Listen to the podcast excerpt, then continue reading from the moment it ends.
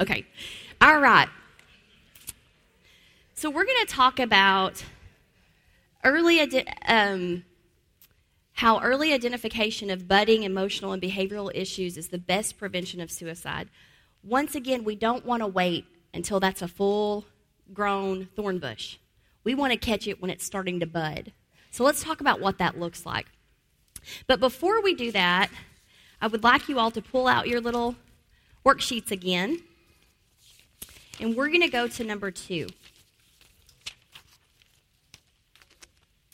And on number 2, it asks you to put the possible seed that child who you picked earlier on your exercise, what possible seed is that child or that teenager believing that's driving those behaviors? So if you'll, once again, take a look at the weeds and remind yourself of the behaviors.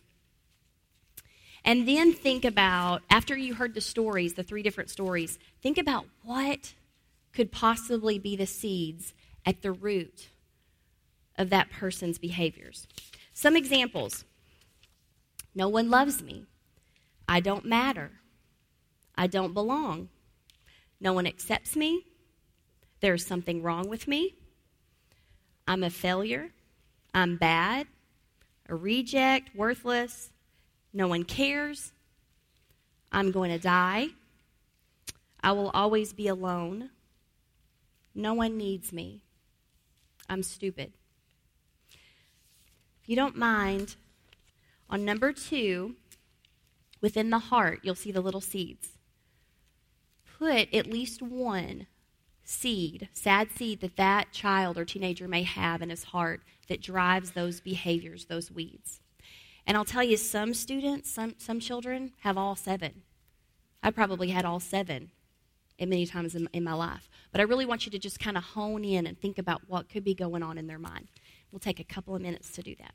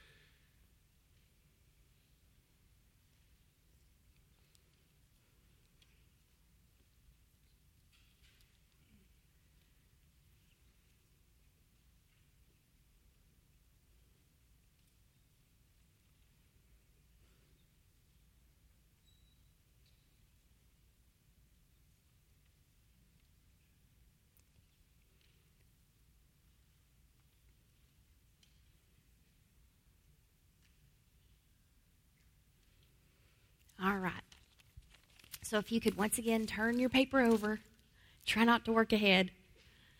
We'll come back to it. So let's talk about how to train our eyes to see. Oh, I do have a clicker up there. Somebody's hiding because I can't see anybody up there. Okay, good. Thank you. Okay, so let's train our eyes to see and look for budding emotional behavioral health issues. We want to watch for outward symptoms. Kids who get in trouble often.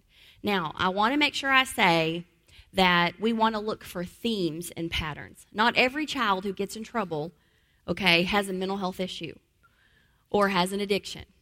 Kids will be kids, and we have to remember that.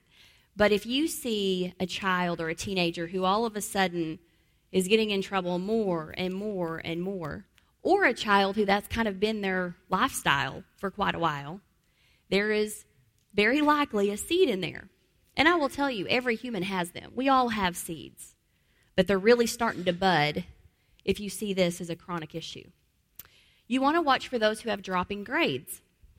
Not every child who's in algebra or, geometry who gets a B or a C, that's not what I'm talking about. Those students who are A students, maybe B students, and all of a sudden they're C's, D's, F's, they're dropping. That's a red flag. We want to watch for that. Students who are hyperactive, impulsive, ADHD. There's a lot of research that shows that ADHD is trauma. Trauma is at the root. Now, that does not mean if you have a child who has ADHD or if you have ADHD, that does not mean you've been abused or neglected. Remember what we talked about with trauma? I have had lots and lots of children and adults who go back to trauma seeds where maybe they lost a puppy dog when they were little or they moved several times. That's not, for a child, they're a concrete thinker. And so for them, they're also connected to their environment. So death is not the only loss for a child. If they move homes several times when they're little, if they transfer schools several times when they're little, think about all the disconnections that happen. For a child, that can be very traumatic. That happens. That's life, right? But at the same time, you want to watch for these things. And ADHD is a symptom of a deeper-rooted issue. I have seen that for the last 10 years. It's always trauma-based. And it's also, especially the ADHD inattention, is a flight behavior. Think about it. They're looking right at you, but where's their brain? You ever seen that before? Looking right at you, but they're not with you. That's a flight behavior. It's way safer to stay up here in this world than to be right here. So it's an escape, fight, flight, or freeze. Lying is another red flag. Now, every human has told a lie on the planet, okay? But if you see patterns of that, that can also be an addiction. Lying is a self-protective behavior. I had a little girl once in an after-school program who was walking down the hallway, and she was carrying some water, and she dropped it. And immediately she looked at me and she said, "I didn't do that." I'm thinking, yes, you did. I saw you drop that water. But what was her first response? I didn't do that. Mama had a lot of weeds, and she got in trouble every time she made a mess at home. OCD, sometimes that can really affect our kids. And so that little girl, what was her first tendency? And if it got her out in trouble a couple of times, then what do? We use it more and more and more. Once again, it can become a little addiction. Tantrums, chronic tantrums. Not every 2-year-old, 4-year-old, 6-year-old who throws a tantrum needs mental health counseling, but we want to start watching. And what did I say about mental health? We all have mental health. Sometimes preventative is just good. Have somebody lay eyes on that child. If you're in a school district, have your counselor, or maybe just talk to a therapist and say, I'm noticing these patterns with these students. If it's your own child, reach out. Preventative is the key. We don't want to wait until that child has a full-blown thorn bush in their garden. We want to stop it when it's smaller. Social withdrawal is a big one. It's a disconnection. We were made to be connected. Have you ever seen the movie Castaway with Tom Hanks? He creates Wilson, the soccer ball, because he's on an island all by himself. The human brain will do what it takes to survive. Just a little tip. I've seen hallucinations a lot, worked with hallucinations a lot. The brain will create a friend and do whatever it needs to do to survive. The problem with that is in the beginning it's a friend. In the end, it always takes more. It actually tells you what the seed is. It's very interesting when you work with complex trauma what you see. The brain will create whatever it needs to survive. We're actually made pretty cool the way that we were made. Okay? Now, that's not a good one. That's not a fun one when people deal with that. But I'm just telling you, it's pretty interesting how it's kind of similar across the board. We will create what we need to create inside to survive. Aggression That's an obvious one, right? Fight mode. Being the bully or being bullied. Both of those are key. We tend to gravitate to the child who's being bullied, right? We know they need help. But what about the bully? The Jason Foundation says there is definitely a correlation with suicide and the bully. They need just as much help as the child who's being bullied. We got to pay attention to that. Definitely need to pay attention to that. Kids who cry easily have a hard time with self-regulation.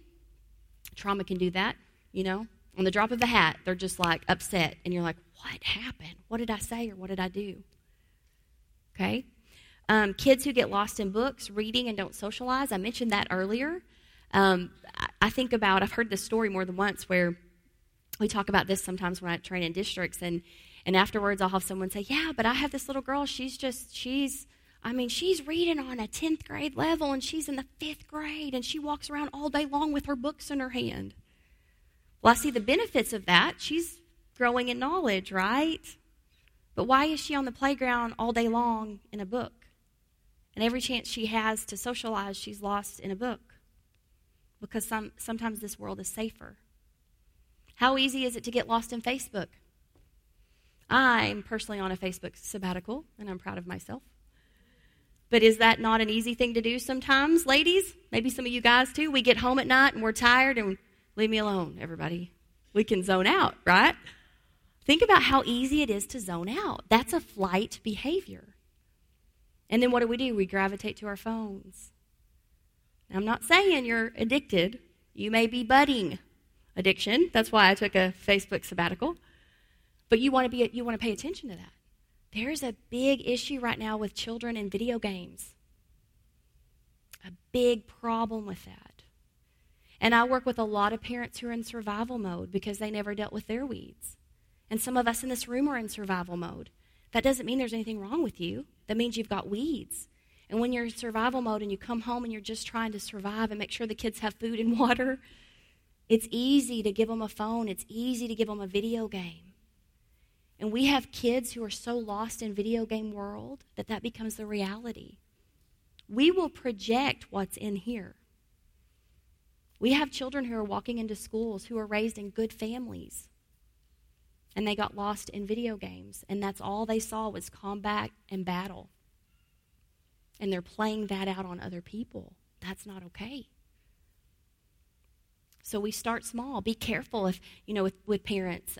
All of us in this room, watch your phone. Porn's another big one. I'm seeing a lot as a mental health counselor with young children. Did you know porn is 2 clicks away? A kid watches a video game app. Or a video game, and all of a sudden it's connected to the internet. Parents don't always know this. Hey, this is a safe game. This is just a little kid's game. And advertisements come on 2 clicks away.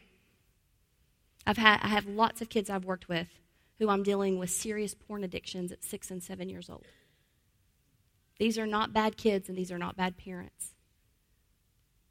Okay, so you want to safeguard that. One quick way to do that is if you hand your child a phone. Take the internet away.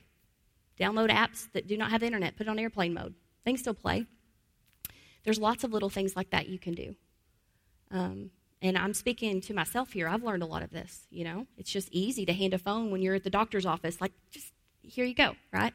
But we want to pay attention to that because the generation we're raising these days, they're different than how we were raised. So we've got to be very mindful of that. Kids who get upset over trivial matters, that's once again, it's like all of a sudden you're upset because you got a 99 and not 100 on your test, right? Or all of a sudden you just exploded because I looked at you wrong. That's definitely a budding weed we want to work with. Kids who tend to worry often, that's anxiety. Worry, worry, worry, worry, worry, worry, worry. That's a common one these days, with probably a lot of us too. That's probably a budding weed. Kids who have bruising or marks on their body. Once again, I know that there can be health conditions. There's things that can be attributed to that, but you want to watch for that. Kids who make excuses for why they have bruises again this week. Those are outward signs. Kids who wear heavy clothes in the heat. I'll never forget a little girl I worked with, one of my first cases about 15 years ago as a counselor. She would come to school in the August heat, and she had a turtleneck on and a jacket in August. And it was all zipped up. She was a little bitty thing, and she'd come into sessions, and she'd just sit there. And, of course, I'm just fanning myself, looking at her, right, burning. I don't know how she's handling that. And it took about 2 to 3 months before she finally let us know what was going on. And her stepdad was raping her from 5 years old up, and she was 9, I believe, at the time. So what was she doing? She was covering herself. You see, children are speaking to us. Teenagers are speaking to us. They're telling us something. They're telling us stories with their actions and their words. When we learn to speak their language and we learn to decode it, you'll see a whole other world. Think about when you were a kid. How many times did we just want somebody to know what I'm trying to say and you're not getting it? You're a big grown-up and you just don't get it. That's hard, isn't it? A lot of times with children and teenagers, they're speaking Russian and we're speaking Chinese. They don't understand our language and we don't understand theirs. It's very similar. So we want to think about those things. Kids who urinate or soil their pants, once again, that doesn't mean every child who does that has something going on. It could be physical or a medical issue, but you want to pay attention to that because that's also correlated with some issues, okay? Kids who complain of stomach pains or headaches often, I see that a lot. I've done a lot of trainings for nurses in the state, and I love training nurses because they say that all the time. Man, I have these little ones who come to my office, and they have headaches and bellyaches all the time, but there's nothing wrong. That's very correlated with anxiety. Think about maybe the last time you were upset. Feel it right here or in your belly or in your shoulders. We carry stress in our body. It's very common. Children do too.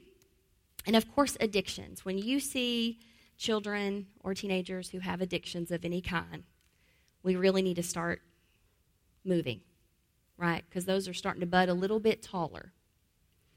So you want to, once again, you want to train your eyes to see the subtle signs. And we've talked about some of this. Perfectionist behaviors, a lot of times we miss those. You know, the child who's sitting on the front row in school, oh, they're okay. They've got great grades. Sometimes they're the ones who are struggling the most. Students who numb their feelings and have lack of emotion. You ever seen those children and teenagers who look straight at you and they're not with you, have the cold eyes? They're numbing. They're not feeling, like a zombie. And we have to begin to penetrate their heart with lots of seeds of love. That's when we have to really start paying attention, when they're numbing. Students who are loud, drama queens, jokesters. Pay attention to a child, student's history, multiple losses, family life, social history. And we really want to start watching for statements and themes of hopelessness. This is a very big, big deal. Hopelessness is a driver to suicide.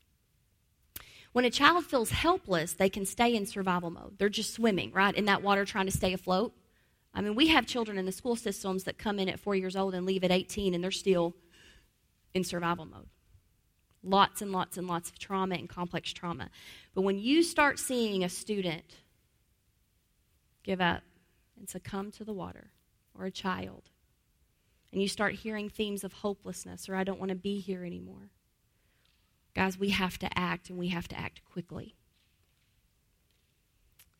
Because those are the students who literally their thoughts of 1 minute just thinking about not wanting to be alive on earth could shift to an attempt, okay? So you want to be very, very mindful of this.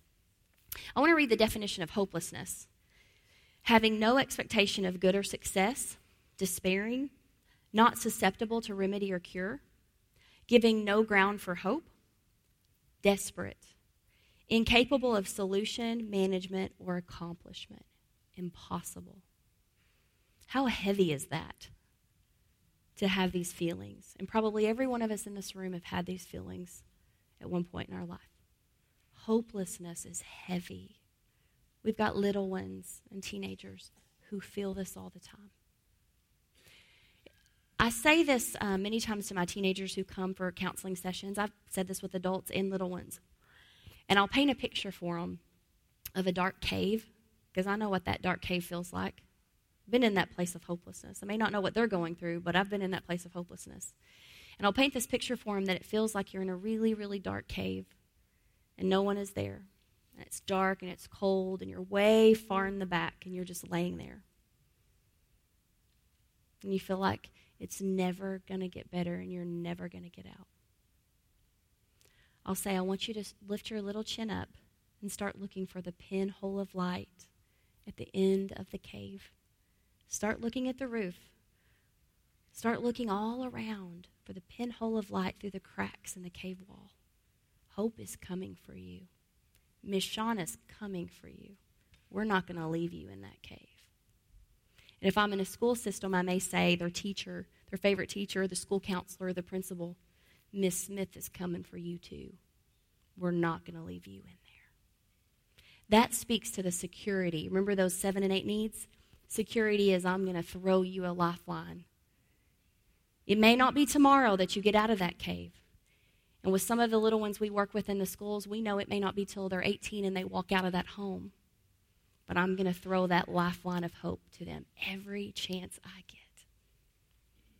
And this is why every one of us in this room, this is something we all have to do.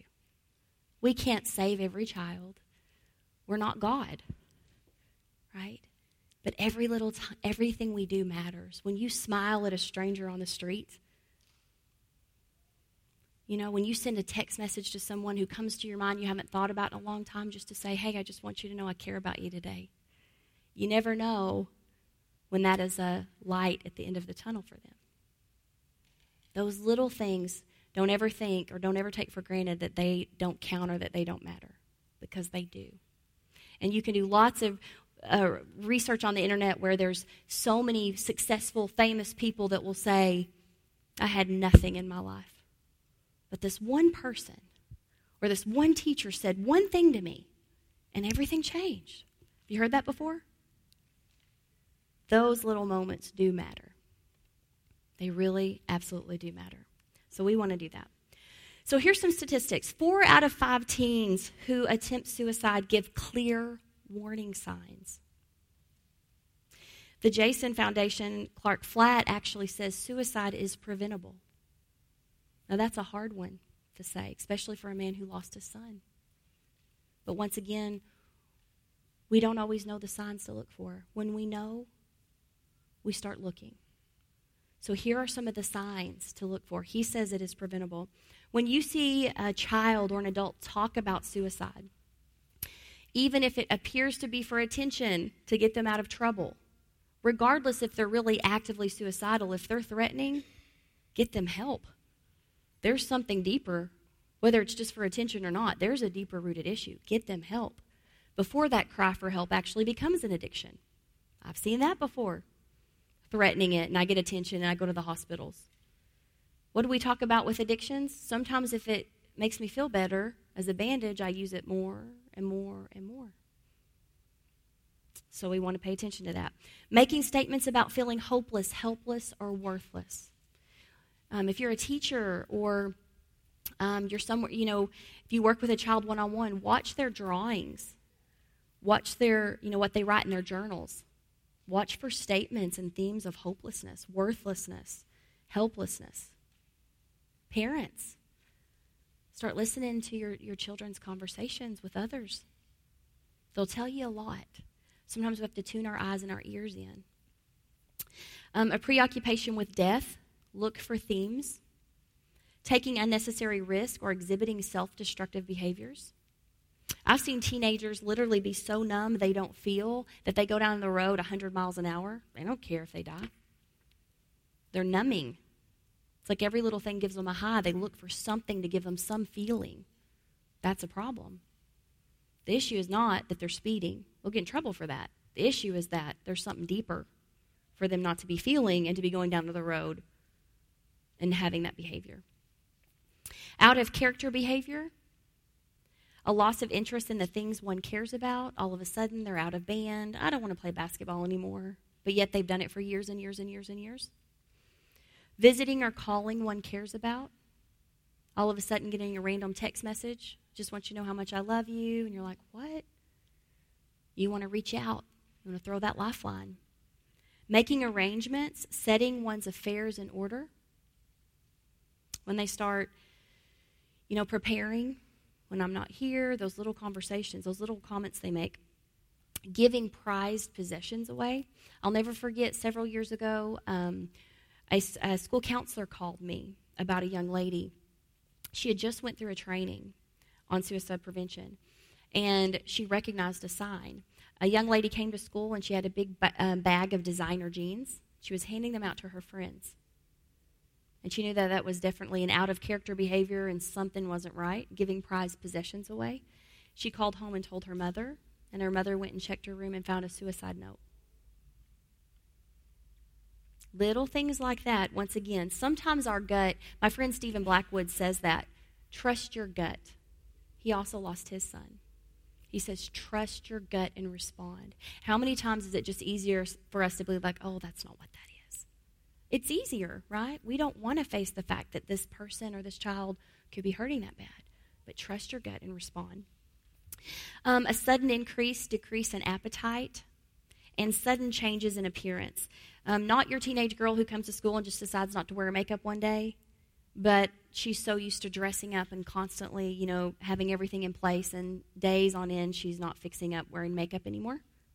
You want to pay attention to that. Here's a few more statistics. In our nation, on average, over 3,000 children attempt suicide ages 9 to 12. For middle and high school ages 12 to 18, suicide is the second leading cause of death, and overall, second leading cause of death for our youth ages 10 to 24.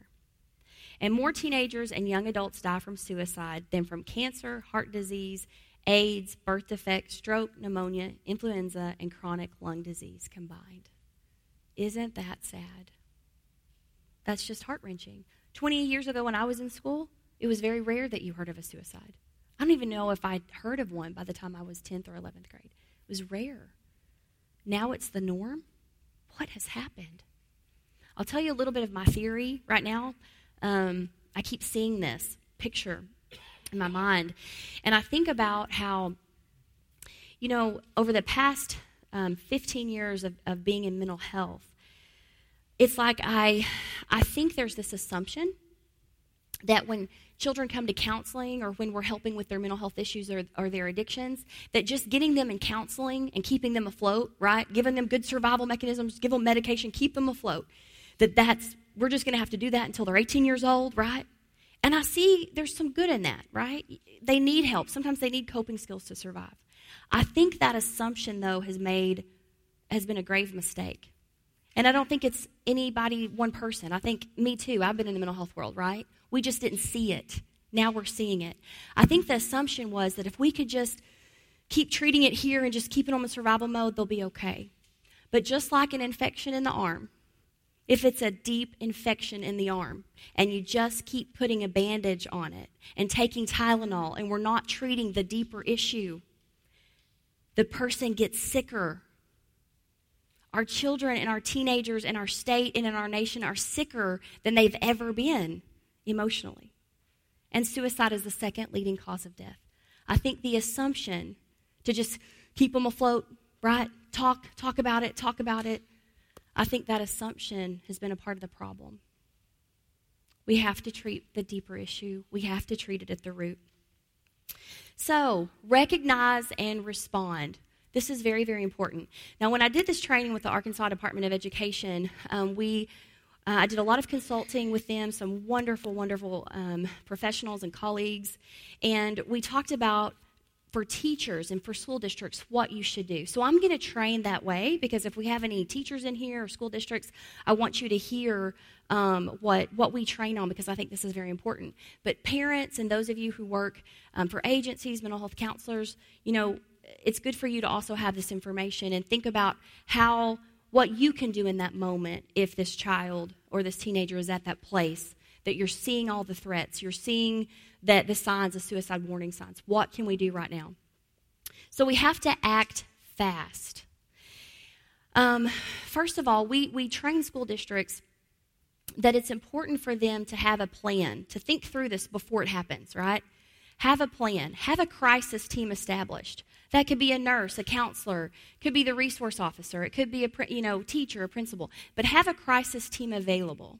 So in the event that there is a child or a teenager who has an active threat of suicide, we know, you know where to take them. And you don't want it to just be one person like the school counselor, because what if she's out that day, right? You want a team available. The other thing is we talked about teachers. Now, this was really hard. When we went through this training and we consulted, and all the research basically says that teachers need to be prepared and ready to ask hard, direct questions if they see the signs. I can only imagine 18 years ago of being a school teacher how bad that would have scared me, to actually have to sit and ask a student, are you going to kill yourself? That would have scared me to death. And I hate that for our teachers, that we're at this place in life that we have to do that. But I want to tell you, teachers, sometimes you are the only one who has that opportunity and who can see it. So we tell teachers that if you can't, if you really say, I can't ask this question, I can't, then have somebody in your own personal plan, have your own personal plan of where you can go. You know, a neighbor, a teacher down the hallway, right? Somebody who can ask that hard, direct question. So we train teachers to print off the suicide warning signs. Ministries, church ministries, you may want to do the same thing. Print off the warning signs. Have that in your own folder and have a plan of action of what to do if I see that warning, that suicide warning sign. And if you have a student that has any of those signs, you want to pull them out by themselves, right, after class. Don't let them leave and go off. After class, away from the other students so they're not embarrassed. And you want to ask them very hard and direct questions. And do it with love. But ask them two very direct questions. Are you having suicidal thoughts? And are you going to kill yourself? Because students can maneuver around the edges if you don't ask them very direct questions. Are you having suicidal thoughts? And are you going to kill yourself? Now, a student may respond in a couple of ways. The first thing, they may step back and say, no, I'm not going to do that.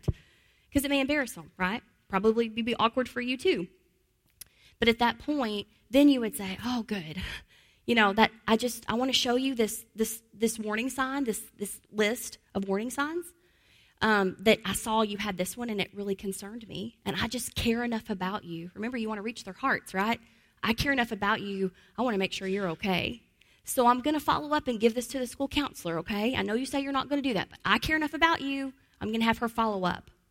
You want a second set of eyes on it. And the other way the child may respond is, yeah, I think I'm going to. And that happens more often than you would realize as well. And then a part of your personal plan of action is to take them to the crisis team. And a crisis team will have the hospitals and the parents' information and what they need to do at that level. So once again, ministry teams, you may want to think about that as well. What do you do if you see that?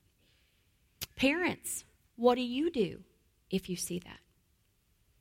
Have people to reach out to. Don't wait.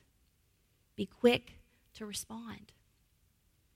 And then begin to inundate those students with and those children within it, the 7 and 8 needs of love. And we're going to talk about how to do that. Just flood their little gardens with seeds of love, okay, in the process of getting them help. All right, so suicide is preventable. Early intervention and education is the key. We've already said that, haven't we? I'm sorry about that, guys. I think we've got a repeat. Okay, there we go. All right. I am going to give everybody a break. Have we got it to a full hour yet, Alan? We haven't. Okay, so I'm going to give everybody a quick break, and then what we're going to do next is we're going to go straight in to the actual strategies. I'm going to give you tools and hands-on things that you can do. You can leave here today and begin to implement into your own children's lives. And if you're a teacher or a school or a counselor, we're going to give you tools and strategies to begin to implement, okay? So let's take about a 10-minute break, come back about 3.